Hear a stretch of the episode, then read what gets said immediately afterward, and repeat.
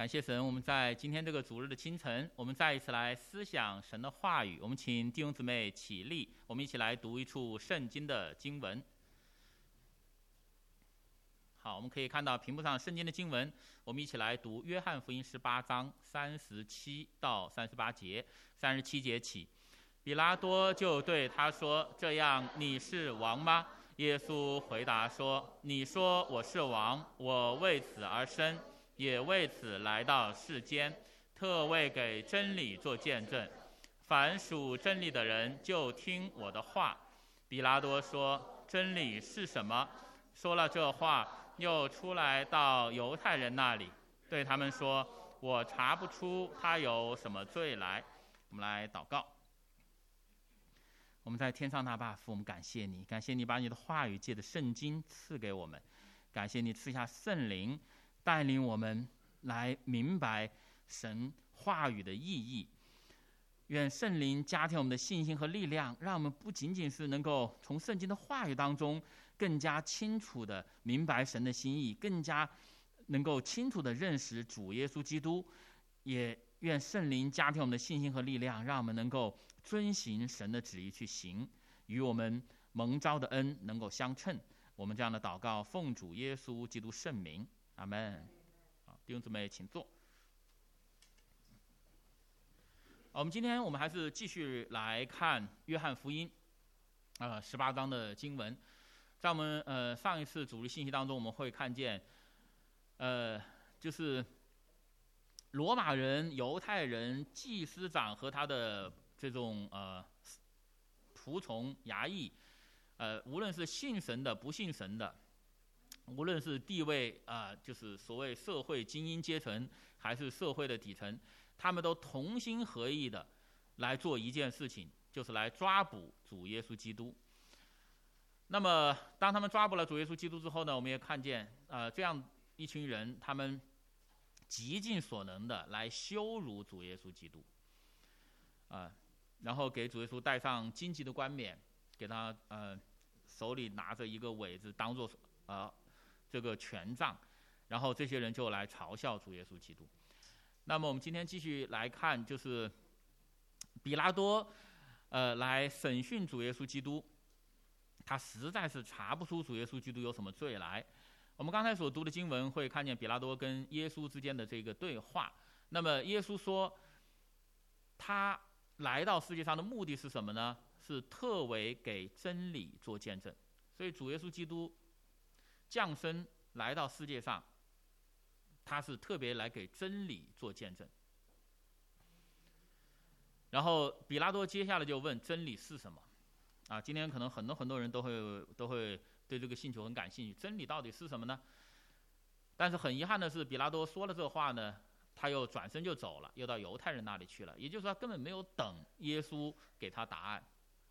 所以他问这个问题呢，他不是为了想知道答案。呃，可能有些弟兄姊妹也会碰到这样的情况，就是有人来问你一个问题，事实上他不是为了知道答案的。啊，我就我就经常碰到这样的情况。啊，尤其是当我给人家传福音的时候，啊，就是有些人问些问题，他其实不是为了知道答案。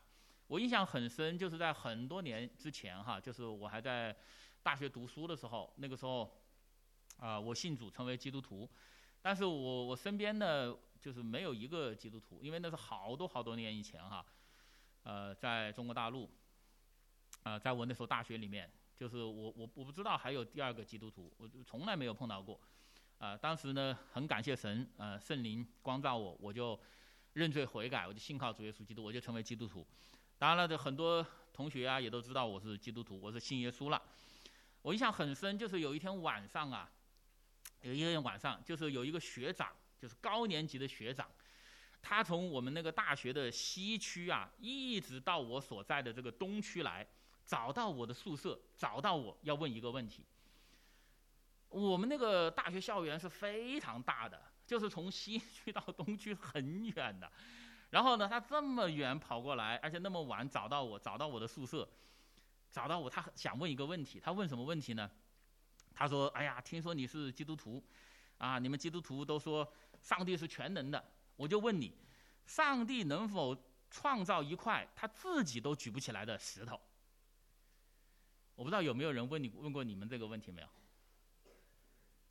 哎，有有人点头哈，有人，然后我就感到很很有意思哈。我这个学长那么远跑过来，专门找到我我这样一个基督徒，然后就问我这个问题。呃，上帝是全能的，你说是不是？我说是啊，上帝是全能呐。那我问你，上帝能不能造一块他自己都举不起来的石头？那我想请问大家，他问这个问题，他是真的想知道答案吗？不是。他问这个问题根本不是为了想知道答案，啊，同样的，比拉多问耶稣真理是什么，他也不是想知道答案，因为转身就走了。就像我那个学长那么远跑过来，其实他不是想知道这个问题的答案，他其实就是来想羞辱我，想来嘲笑我，想来讽刺我而已。然后这可能就是他很快乐的一件事情。当然，对于比拉多来说，他在这里，无论他出于什么动机，他不是想知道答案，他其实是非常讽刺性的、讽刺性的态度，来来问耶稣。那你说说看，真理是什么？这是一个非常讽刺性的态度。然后他转身就走了。很明显，第一，一个囚犯，啊，一个在这里可以说是任人宰割的一个囚犯，主耶稣。前面那样的被人家羞辱，他没有任何反抗性的举动、反抗性的语言，就是完全没有在人看来完全没有自卫能力、完全没有自保能力、完全可以被人家如此的践踏羞辱，他都没有任何的力量。然后他居然还说，呃，他是王，然后他居然还说他为真理做见证。耶稣说：“那比拉多在这里，那你说真理是什么？”然后转身就走，所以呢，很多的时候呢，有些人来问我们基督徒问题啊，他不是为了寻找答案，我们也就是很很正确的看待这件事情，就是即便是主耶稣基督，人们问主耶稣基督问题，也不是为了寻找答案，也可能就是为了讥笑他、讽刺他，啊，嘲笑他。那么比拉多用这样的一个。不想知道答案的态度，哈，可以说是用一个很轻看、很藐视、很很讽刺的一个态度，来问，在他面前一个看上去是任人宰割的一个囚犯。那你说说看，什么是真理呢？其实，比拉多的态度是非常不屑的。今天呢，可能有些基督徒哈会看到看到一些一些。一些文章啊，或者一些文献呐，就是把比拉多这个人好像还放在一个比较正面的形象。那么事实上，历史当中的比拉多是一个非常残暴的人。当他统治呃这个巴勒斯坦地区、统治耶路撒冷犹太人那一片地区的时候，他是非常残暴的。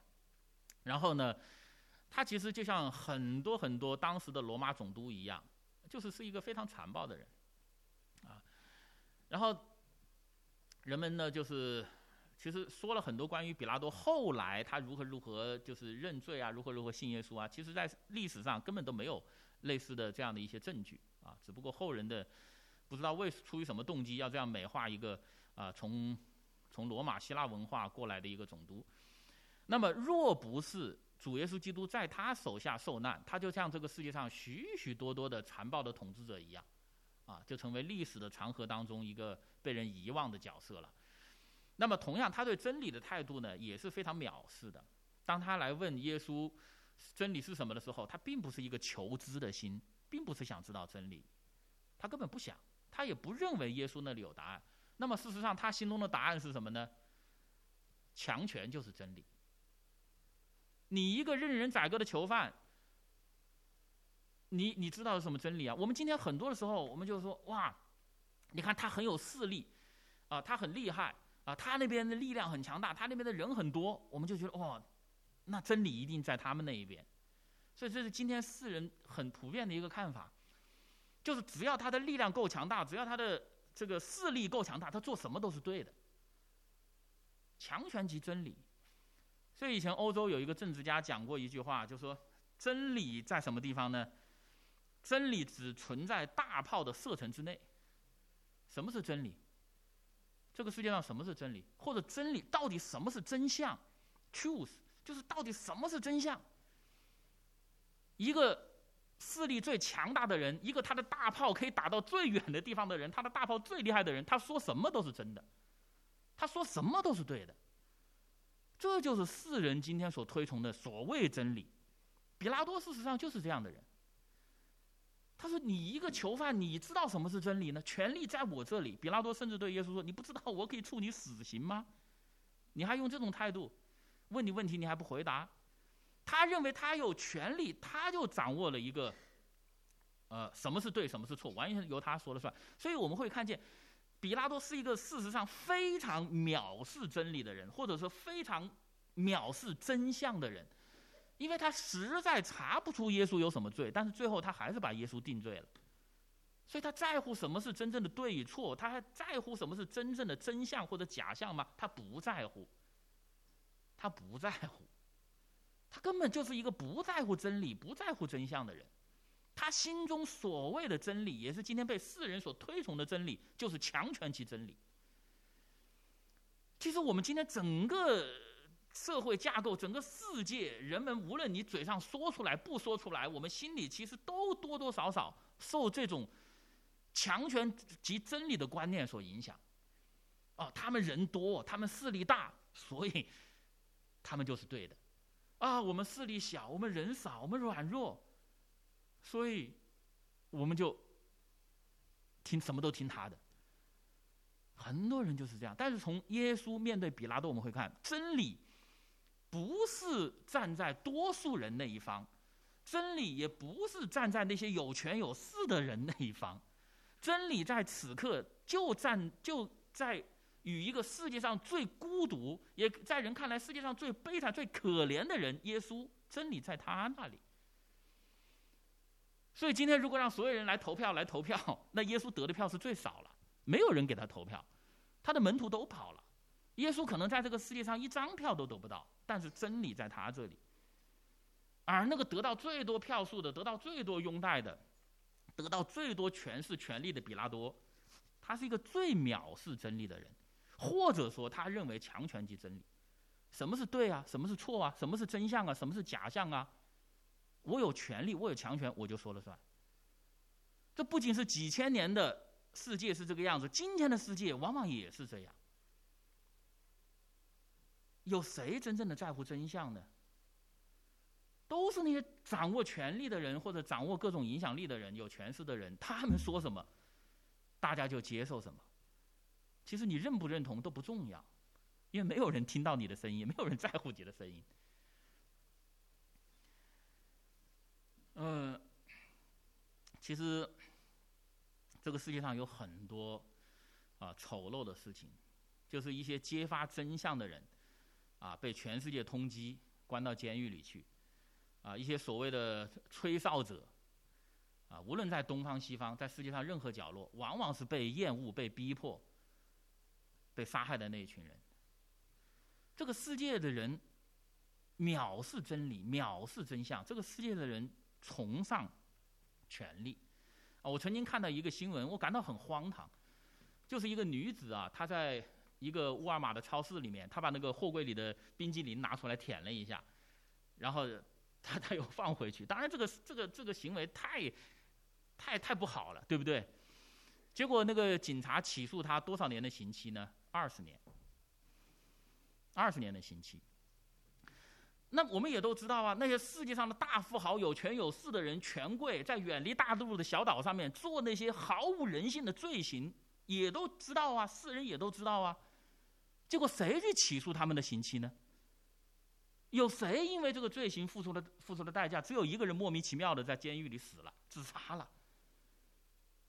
那些在远离大陆的海岛上面做出那些。完全毫无人性的罪行的那些权贵们，谁去追究他们的真相啊？谁去保护那些被伤害的那些人呢？没有人在乎真相，为什么会这样呢？这个世界上没有人在乎真理吗？这个世界上没有人在乎真相吗？一个把冰激凌舔一口的人判可能要关他二十年，一个做出如此行为的人，没有人在乎。区别在哪里呢？就是一个有权势，一个没有权势。这个世界是很丑陋的世界，不是上帝造的这个世界不美好，是人的罪把这个世界玷污了。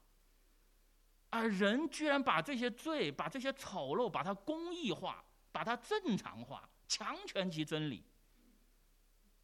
在耶稣那个时候，只有一耶稣一个人与这个丑陋的世界，与这个被人的罪所污染的世界，他付出生命的代价，他要去揭露真相。人要认罪，人要悔改，要不然人面对的就是上帝愤怒的审判。啊，结果这个捍卫真理、揭露真相的耶稣，被世人钉死在十字架上。今天的世界何尝不是如此呢？我刚才也提到那些揭露真相的人，满世界被追杀，满世界被被被逼迫，无论东方西方都是这样。有谁真正的在乎真相？人在乎的就是谁有权利，谁有强权，谁有势力。那么，圣经中，我们知道这个，呃，该隐的后人拉麦，他在圣经中，啊，有一个非常，呃，有名的一个宣言，也被人称为拉麦之歌，啊，这是亚当的后裔，呃，那么在创世纪的四章二十三、二十四节，这个拉拉麦之歌是什么呢？拉麦对他两个妻子说。所以他娶两个妻子，这是违背神心意的事情。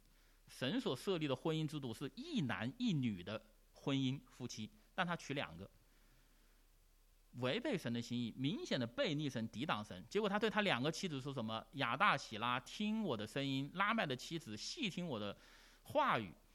壮年人伤我，我把他杀了；少年人损我，我把他害了。若杀该隐，遭报七倍；杀拉麦，必遭报七十七倍。”这是拉麦之歌。当时的世人推崇这样的人，崇拜这样的人，因为他厉害呀，他有强权呐，他有势力啊。只有他杀别人、伤害别人，别人不敢伤害他，别人伤害不了他，因为别人没有他那么强大的势力啊。然后他是一个背逆神、抵挡心神心意的人，他娶两个妻子，然后他两个妻子对他还非常的尊重。哇，我们好好听，我我们了不起的丈夫、伟大的丈夫跟我们说什么？结果说什么呢？不是宣扬他的爱，宣扬他的暴力，宣扬他的强权，宣扬他的仇恨，他用恐恐惧，用用让别人恐惧来辖制人。结果这样的人，在这个世界上被人家所推崇。什么是是？什么是非？什么是美？什么是丑？什么是真？什么是假？什么是真正的真相？没有人在乎。世界所谓人心目中的真理是什么？强权即真理。社会达尔文主义，优胜劣汰，适者生存。这是一个丑陋的世界，这是一个污秽、被人的罪所污染的世界。而我们生活在这个世界当中，我们却习以为常。唯在主耶稣基督的时代，耶稣一个人揭露这个世界的丑陋，揭露这个世界的真相。耶稣要把真正的真相、真理带到这个世界上来，光来到黑暗里，黑暗却拒绝那光。那么，当然啦，今天很多人会说啊，我不认为强权就是真理啊，我这个人很善良啊，我关心弱势群体啊。很多人也会这样讲，是不是？但是今天很很多人会说呢，没有什么绝对的真理，没有什么绝对的，没有什么绝对的对与错。他这样做也可以啊，他这样做也对啊，是他自己的喜好，他个人的生活方式啊，他也没有伤害别人呐，你凭什么去嫁接他？你凭凭什么去判断他？所以没有什么绝对的对与错，绝对的美与丑，绝对的善与恶，也就是说没有绝对的真理。今天很多世人都是这样讲，但是耶稣说有，耶稣说有绝对的真理，耶稣就牺牲他自己，他来到世界上的目的就是为这个绝对的真理做见证的。有绝对的善，绝对的恶。什么是美？什么是丑？什么是真？什么是假？有的。但是今天世人很多的时候，就是消解这一切。所谓的后现代主义，消解这一切。啊，看上去好像很宽容，没有绝对的真理，没有绝对的美美丑，怎样都可以。啊，谁拿到票多，谁就对。啊，就是这样。那么有一本很畅销的书，哈。呃，一个美国作家写的，卖的很好。他这个书的名字叫什么呢？呃，《The Clothing of the American Mind》。那呃有不同的中文版本哈，就是他怎么翻译这个书名呢？他这个他有的时候翻翻译这个书名就是走向封闭的美国精神，《The Clothing of the American Mind》。他我觉得这个用我们中文来表达，就是说一种美国的 mind 头脑或者精神或者思想已经要关闭了，closing 了，就是要结束了，就是就是就就是他的他的思想啊，他的他的这个精神呐，就他已经找到了一个呃一个终极的答案了，所以不需要再寻找了。这个这个这个终极答案是什么呢？那么这本书里说，就是说，呃，真理的相对性，在在北美啊，在美国哈，不再仅是一个理论的观点，而是今天这个这个社会啊，或者说美国社会，一个道德伦理架构的前提条件，一个自由社会的基础。他说，至少美国人是这么想的。啊，我把这句话说的通俗一点，到底是什么意思哈？就是今天的美国人的精神，美国人的头脑，就是已经有一个所谓的公理，或者是前提，就已经在那里就架构好了。这个公理和前提就是没有什么绝对的真理，没有，就真理是相对的，没有什么绝对的对与错，绝对的美与丑，绝对的真与假，没有。就这种观念，在今天的美国美国人的头脑里面，就已经成为一个不需要去证明的东西，就像公理一样，就像一个基础一样。然后在这个基础上面，才能建建立一个所谓的自由社会。啊，所以这种真理的相对性，已经不再仅仅是一个理论的观点，就是很多很多理论观点当中的一个，不再是了。而成为构建整个社会伦理、呃道德，甚至整个自由社会基础的一个一个一个前提性的、前提性的基础性的东西，就是没有什么绝对的真理，啊，只有在这个上面才能找到真正的自由，或者是真正的包容、真正的多样化、真正的 individual。然后这本书卖的很好，那说明什么呢？很多人认同啊，很多人认同。那简单的说什么意思呢？如果我们强调有绝对的真理，那今天很多人就说，那我就不自由了，对不对？如果我们今天强调说有绝对的是与非、对与错、美与丑，那很多的人就说，那我的生活方式就受到了约束了，我的行为方式就受到了限制了。那这就不是一个自由的社会了。那我们所谓的伦理架构、法律架构，这一切的东西就不自由了。听起来好像很有道理哈。其实这会的，这会 成为今天什么呢？就今天很多人都说：“哎呀，一方面说没有什么绝对的上帝、绝对的真理，然后他就说我什么都信呐，我这个宗教也信。”我那个宗教也信，我这个神也拜，我那个神也拜，我什么都信。其实越是讲这样的话的人，他真正信的只有他自己。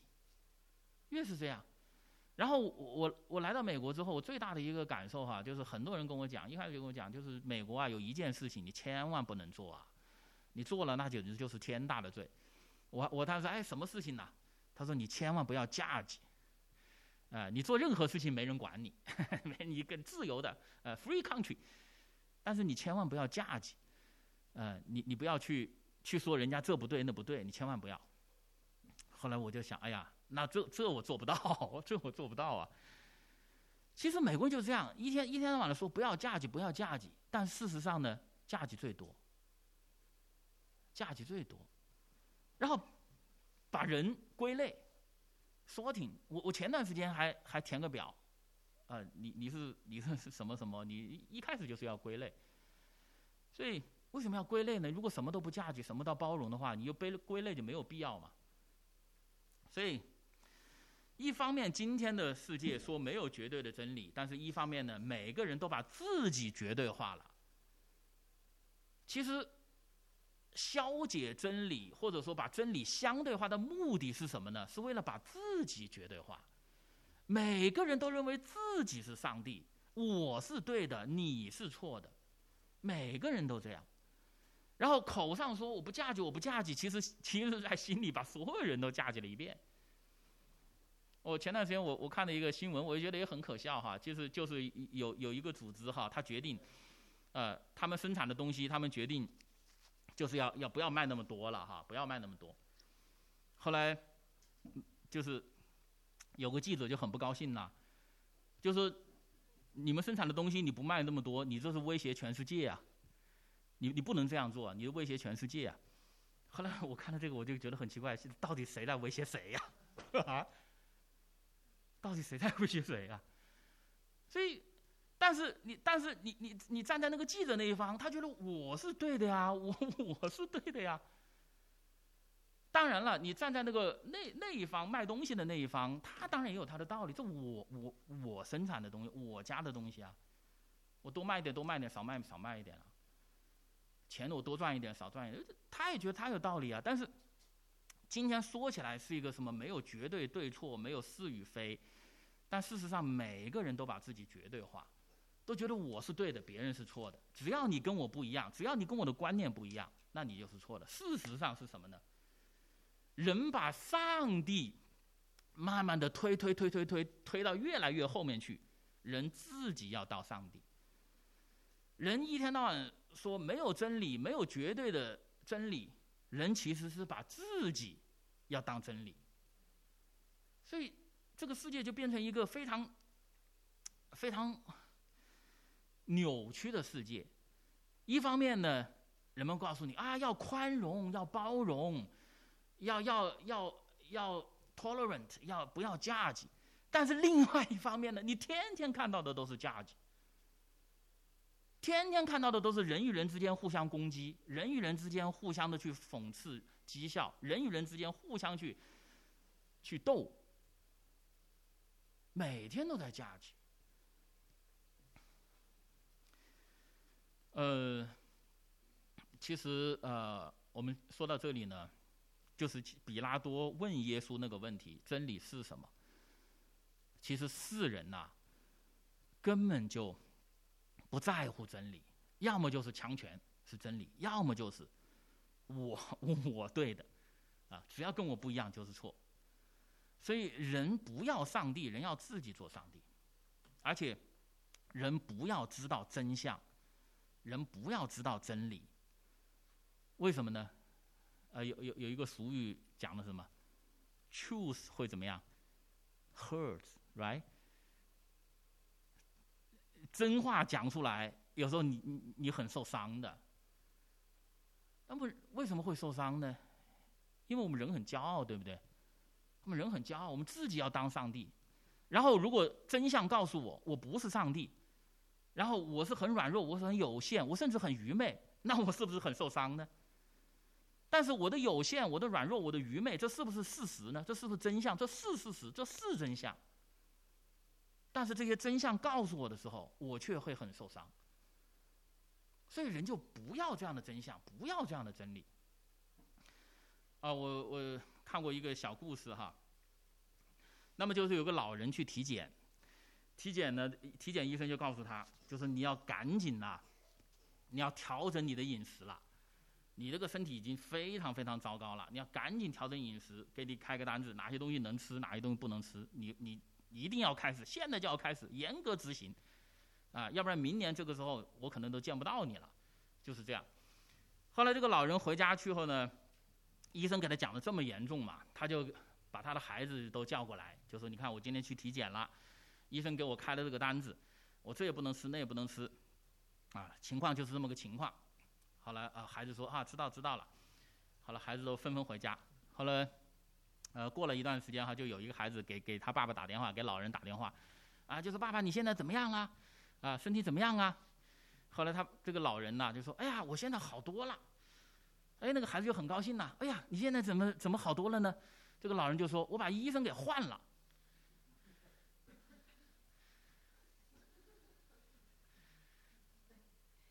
我换了个医生。”哎呦，这个医生就好多了，让我感觉好多了。Choose hurt。所以今天的人也是这样。今天一方面，当然我们看到福音很兴旺哈，Trial Valley 地区八百多间教会，现在甚至更多了，就是很多外来教会、外来的人定居在这里。但是，一另外一方面也看到我们人不停的各个教会跑，不停的各个教会跑，人要找到一个自己觉得舒服的地方。但是事实是什么？事实往往真相让人不舒服，这是事实。这个世界不是天堂，我们生活在一个不是天堂的地方，那当然会觉得不，往往会不舒服啊。所以旧约说那些假先知说什么？那个假先知总是告诉人平安啦，平安啦，平安啦。那那是旧约假先知的一个典型的一个特征。但是神说什么？其实没有平安，没有平安。所以，因为世人不愿意知道真相，不愿意知道真理，排斥真理，这些真理、这些真相让世人觉得很难受，打击了世人的骄傲，打击了世人的狂妄，所以世人就拒绝这些。耶稣呢，就面临这样的境遇，结果人就把他钉死在十字架上。但是耶稣说，他来到世界上的目的就是为真理做见证的。他来到世界上的目的，不是，不是像今天很多人想的，耶稣就像圣诞老人一样给人送礼物，啊，你想要什么许个愿，圣诞节圣诞老人带给你。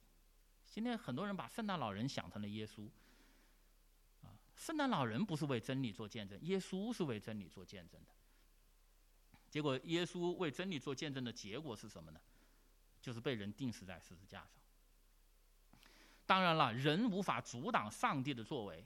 耶稣基督第三天从死里复活，但是人的这种作为已经表达了人对真理的态度，人对上帝的态度，就是人拒绝真理、拒绝上帝到一个地步，他要把耶稣钉死在十字架上，就就是到这样的一个地步。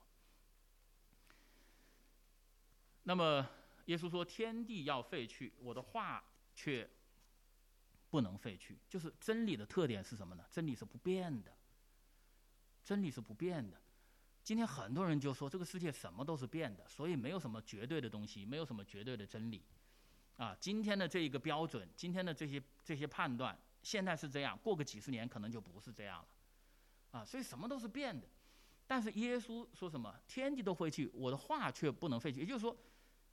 绝对的真理的一个特点就是它不改变，它永远就是这样，它不会随着时代的变化、人心的变化而改变，这就是真理的一个特点。结果耶稣所面对的是什么呢？就是世人却要杀他。约翰福音的八章四十节：“我将在神那里所听见的真理告诉了你们，现在你们却想要杀我。”啊，这不是亚伯拉罕所行的。所以这个世界不欢迎真理，不欢迎。然后大家可以看到屏幕上的圣经的经文，哈，我给大家来读一下。大家可以看到屏幕上圣经经的经文，不仅仅道成肉身的上帝来到这个世界上，面对世人的拒绝，面对世人对真理真相的这种排斥。上帝的先知、耶稣的门徒一样的，也是面临同样的情形。呃，我给大家读一下这个屏幕上的经文，大家可以看一下《马太福音》二十三章三十四节。所以我差遣先知和智慧人，并文士到你们这里来，有的你们要杀害，要钉十字架；有的你们要在会堂里鞭打，从这城追逼到那城。耶路撒冷啊，耶路撒冷啊，你常杀害先知，又用石头打死那。侍奉差遣到你们这里来的人，我多次愿意聚集你们的儿女，好像母鸡把小鸡聚集在翅膀底下，只是你们不愿意。使徒行传七章，你们这印着景象、心与耳未受割礼的人，时常你们抗拒真理。你们的祖宗怎样，你们也怎样。哪一个先知不是你们祖宗逼逼迫呢？他们也把。呃，预先传说那译者要来的人杀了，如今你们又把那译者卖了杀了。你们受了天使所传的律法，竟不遵守。众人听见这话，就极其愤怒，向斯蒂凡咬牙切齿。但斯蒂凡被圣灵充满，定睛望天，看见神的荣耀，又看见耶稣站在神的右边，就说：“我看见天开了，人子站在神的右边。”众人大声喊叫，捂着耳朵，齐心拥上前去，把他推到城外，用石头打他。做见证的人把衣服放在一个少年人名叫扫罗的脚前。他们正用石头打的时候，斯蒂凡呼吁主说：“求主耶稣。”接收我的灵魂，又跪下大声喊着说：“主啊，不要将这罪归于他们。”说了这话就睡了。扫罗也喜悦他被害。这是圣经用非常详尽的文字记述第一个为主耶稣基督殉道的基督徒斯蒂凡。他为什么会被人打死呢？是不是他说了谎话呢？是不是他说了不是事实的？话语呢？不是，他说的都是真话呀，说的是事实啊。但是人到一个什么地步呢？捂着耳朵不不听，不听不接受。你讲的是事实，我不听。然后到一个什么地步？齐心拥上去，就是没有一个不齐心的。就是在打死斯提凡这件事情上面，在不听真相、不接受真理的这件事情上面，大家是非常同心的。要抵挡斯蒂凡到一个地步，一定要打死他，一定要打死他。甚至那个时候，扫罗，啊，他也喜悦斯蒂凡被害。我们知道，扫罗就是后来认罪悔改、被神所兴起的使徒保罗。但是在他认罪悔改之前，他跟世人是一样的，他也是拒绝真理的人，他也是捂着耳朵不听真相的人。所以，捍卫真理，你是要付出代价的。揭示真相，你是要付出代价的。所以这样这些人啊，主耶稣基督，包括跟从主耶稣基督的人，他们都计算过这样的代价。所以主耶稣一开始就告诉他的门徒，就是世人会恨恶你们，就像世人恨恶主耶稣一样，因为你们不属这个世界。所以主耶稣并没有把这些话隐瞒，不给他的门徒说，不是的。主耶稣一开始把这些话给他的门徒都讲清楚了，所以你们先计算代价，你们将来会面对什么？你们先想清楚。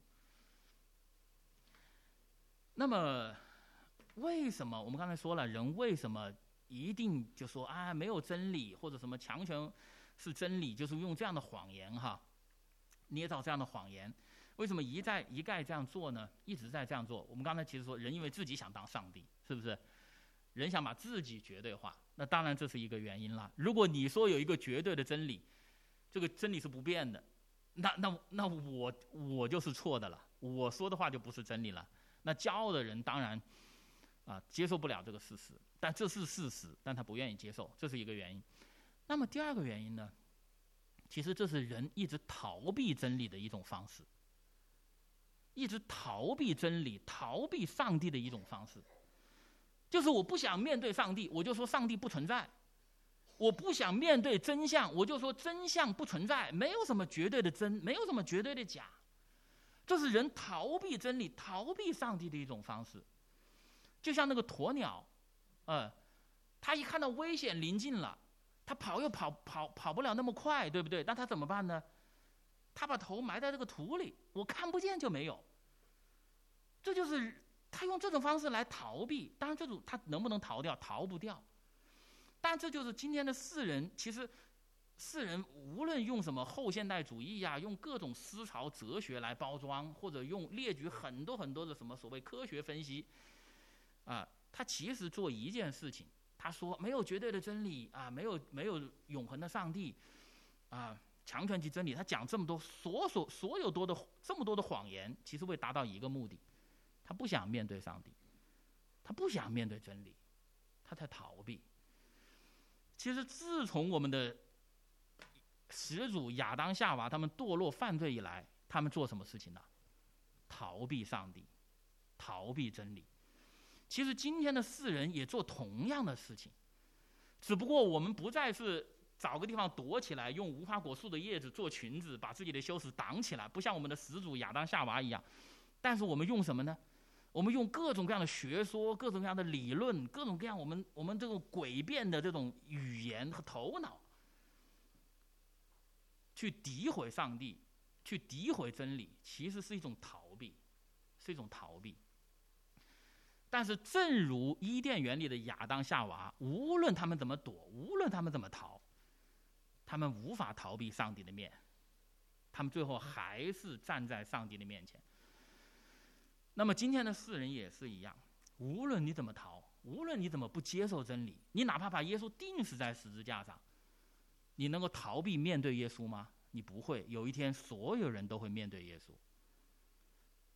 圣经告诉我们，按着定命，人人都有一死，死后却有审判。今天我们无论编造任何的理由，说没有绝对的真理，没有上帝，自己欺骗自己，自己以为我我不看，我不去想，就没有。那有一天，所有人都会看到。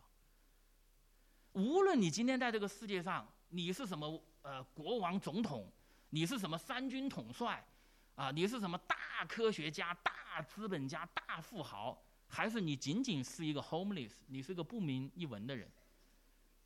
有一天，所有人都会面对真相，所有人都会来到这个人生最大的事实面前，就是你会面对上帝，你会面对审判。无论我们在世界上面用各种各样的理由去掩盖这个事实、掩盖这个真相，但是有一天拦阻不了那个时刻，一定会来到。所以，当比拉多审判耶稣的时候，你说真理是什么？然后他根本不是想知道答案。但是有一天，比拉多会面对耶稣的审判。他可能不想再见到耶稣了，因为他流了这个无辜人的血，没有罪的人的血，他流，他洗手，他表示他跟这个罪无关了。他可能不想再见到耶稣，有一天他会见到。那那个时候就是耶稣审判比拉多了。所以按着定命，人人都有死，死后都有审判，都会面来到上帝白色的白色的，呃大宝座面前。嗯，那么耶稣他说他来到世上，他就是为真理做见证。那么耶稣所见证的真理到底是什么呢？到底是什么？当然，整本圣经的话都是上帝口中所出的话，都是真的，都是真实的，或者说都是神所口中所出的话。都是不变的，上帝的道都是真理。但是，我们来，呃，总结性的看一下，那耶稣见证的真理到底是什么？他以道成肉身救主的，呃，这个身份来到世界上，担负世人罪，被钉死在十字架上，然后第三天从死里复活。他所说的话，他的这些人生经历，他的这些言行，到底是见证的真理是什么？简单的说，就是接下来这几节经文。我们一起来读一下哈，我们就坐着一起来读。我们一起来读屏幕上圣经的经文，《约翰福音》三章十六到十八节，十六节起。神爱世人，甚至将他的独生子赐给他们，叫一切信他的不至灭亡，反得永生。因为神差他的儿子降世，不是要定世人的罪，乃是要叫世人因他得救。信他的人。不被定罪，不信的人罪已经定了，因为他不信神独生子的名。我们再来读一处圣经的经文，《约翰福音》的十二章，呃，四十八节起：弃绝我的、不领受我话的人，有审判他的，就是我所讲的道，在末日要审判他。耶稣说，他降世来到这个世界上，他是为真理做见证，他就是王。他是真理之王，而他要传讲的真理是世人所拒绝，是世人所逃避，是世人不想听、不想看、捂着耳朵不想去认识的真相和真理。但是耶稣要为这个真理做见证，这个真理是什么？只有信靠他，人才可以逃脱地狱的火，人才可以逃脱上帝的审判。这对人来说，这是极大的福音，啊，这是这是第一件事情，这对我们来说是极大的福音。但是同样，我们不要忘记，这对人来说这是最大的否定。这是对人来说最大的否定。你人救不了自己，无论你多么聪明，无论你多么成功，在世界上多么成功，无论你拿了多少学位，无论你自己认为自己是多么好的一个人，你做的这一切在上帝面前没有价值。人救不了自己，只有这样，神才赐给人一个唯一得救的门路，就是靠着信靠主耶稣基督。所以，对于得救的人来说，这是极大的福音；但是对于世人来说，这是上帝对世人最彻底的否定。没有别的路走，你不要想找别的路。你创造出多少的科学、多少的理论、多少的学说，你都在自己欺骗自己。你无论你做在这个世界上做出你认为多么了不起的成就，你也在欺骗自己。你还是会沉沦灭亡。你要得救，只有靠信靠耶稣，这就是耶稣所见证的真理。第二个，审判，每个人都会面对。怎么审判呢？信他的不被定罪，不信的罪已经定了，因为他不信神独生子的名。其实很多很多人，我我我给一些慕道朋友传福音啊，很多人对这句话是非常非常讨厌的。非常非常讨厌，我信别的宗教信仰不行吗？我我我做好人不行吗？啊，我我我我，你看我我从来没有得罪过任何人，我从来没有发过脾气，我我这么好的人，难道就不行？难道就要定罪吗？如果我不信耶稣，但就是这样，就是这样，这就是耶稣所见证的真理。一方面，最美好、最伟大的福音。只要信就得着，只要信就得着，所有人都可以做到。无论你多么高的智商，无论你多么低的智商，无论你是什么样的人，什么样的文化当中的人，你都可以做到。我可以去信耶稣。另外一个方面，审判也是这样的，审判只有一个标准，就是信他与不信他。当然，很多人是很拒绝了，很多人不认同。但是事实上，你的拒绝，你的不认同，面对那个时刻的时候无能为力，因为你不是审判者。呃，就是现在有个 Joyce 呃 Radio，就是我们有弟兄姊妹在在听哈，里面有个有个很好一个牧者呃 McGee 叫我，嗯当 m a McGee，他有一句名言哈，就是说你可以做任何事情，他他他他的人说你做任何事情都可以，但是不要忘记你不拥有宇宙。他那个意思就是说，今天的文化，今天的人就是这样，好像就是我做任何事情都可以，这是我的生活方式，没有人可以驾驭我，没有人可以管我，反正没有绝对的真理，没有绝对的善恶，没有上帝，谁都不能审判我。后来这个这个麦基牧师他说：“你可以啊，你可以这样，但是你不拥有宇宙，有一天你会发现，你是被审判的那一位，你不是上帝，而审判的标准。”这就是耶稣所见证的真理。他见证一个是得救，怎样得救；一个是见证他将怎样审判。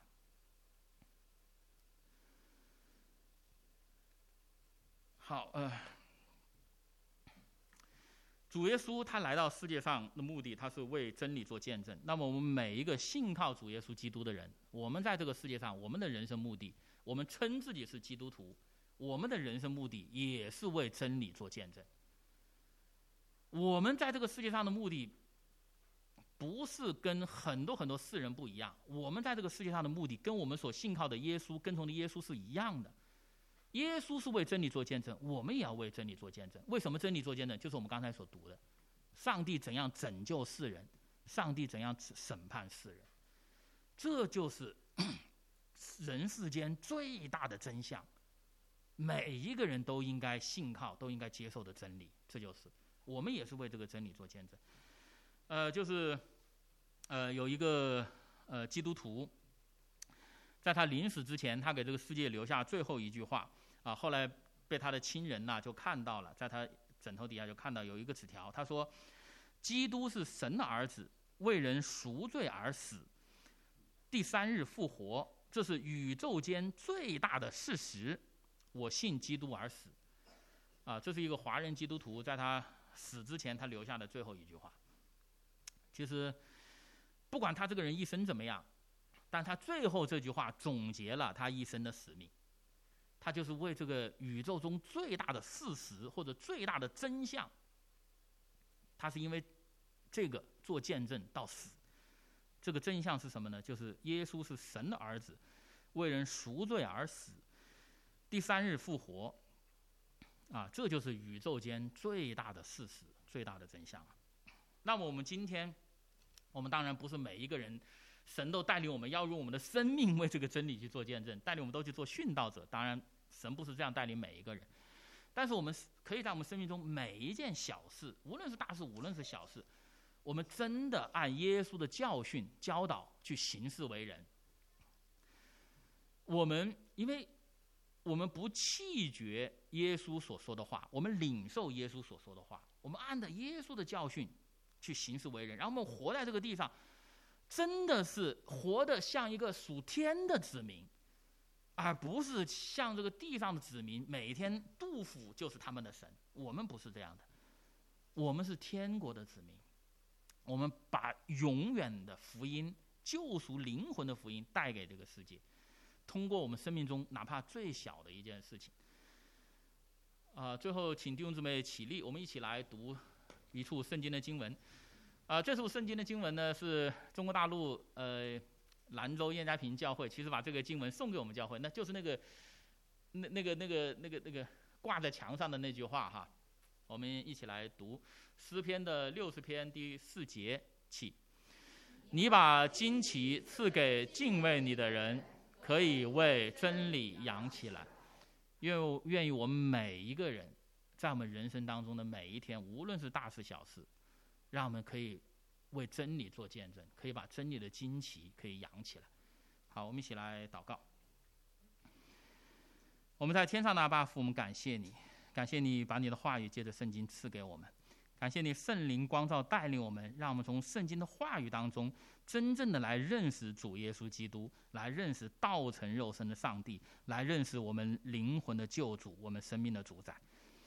愿圣灵也加添我们的信心和力量。愿圣灵也感动我们每一个人，让我们在这地上行事为人的时候，让我们也不要忘记我们生命的使命。我们在这个世界上，我们的使命与主耶稣基督来到这个世界上的使命是一样。我们要为真理做见证，我们这样的祷告，奉主耶稣基督圣名，阿门。好，弟兄姊妹，请坐。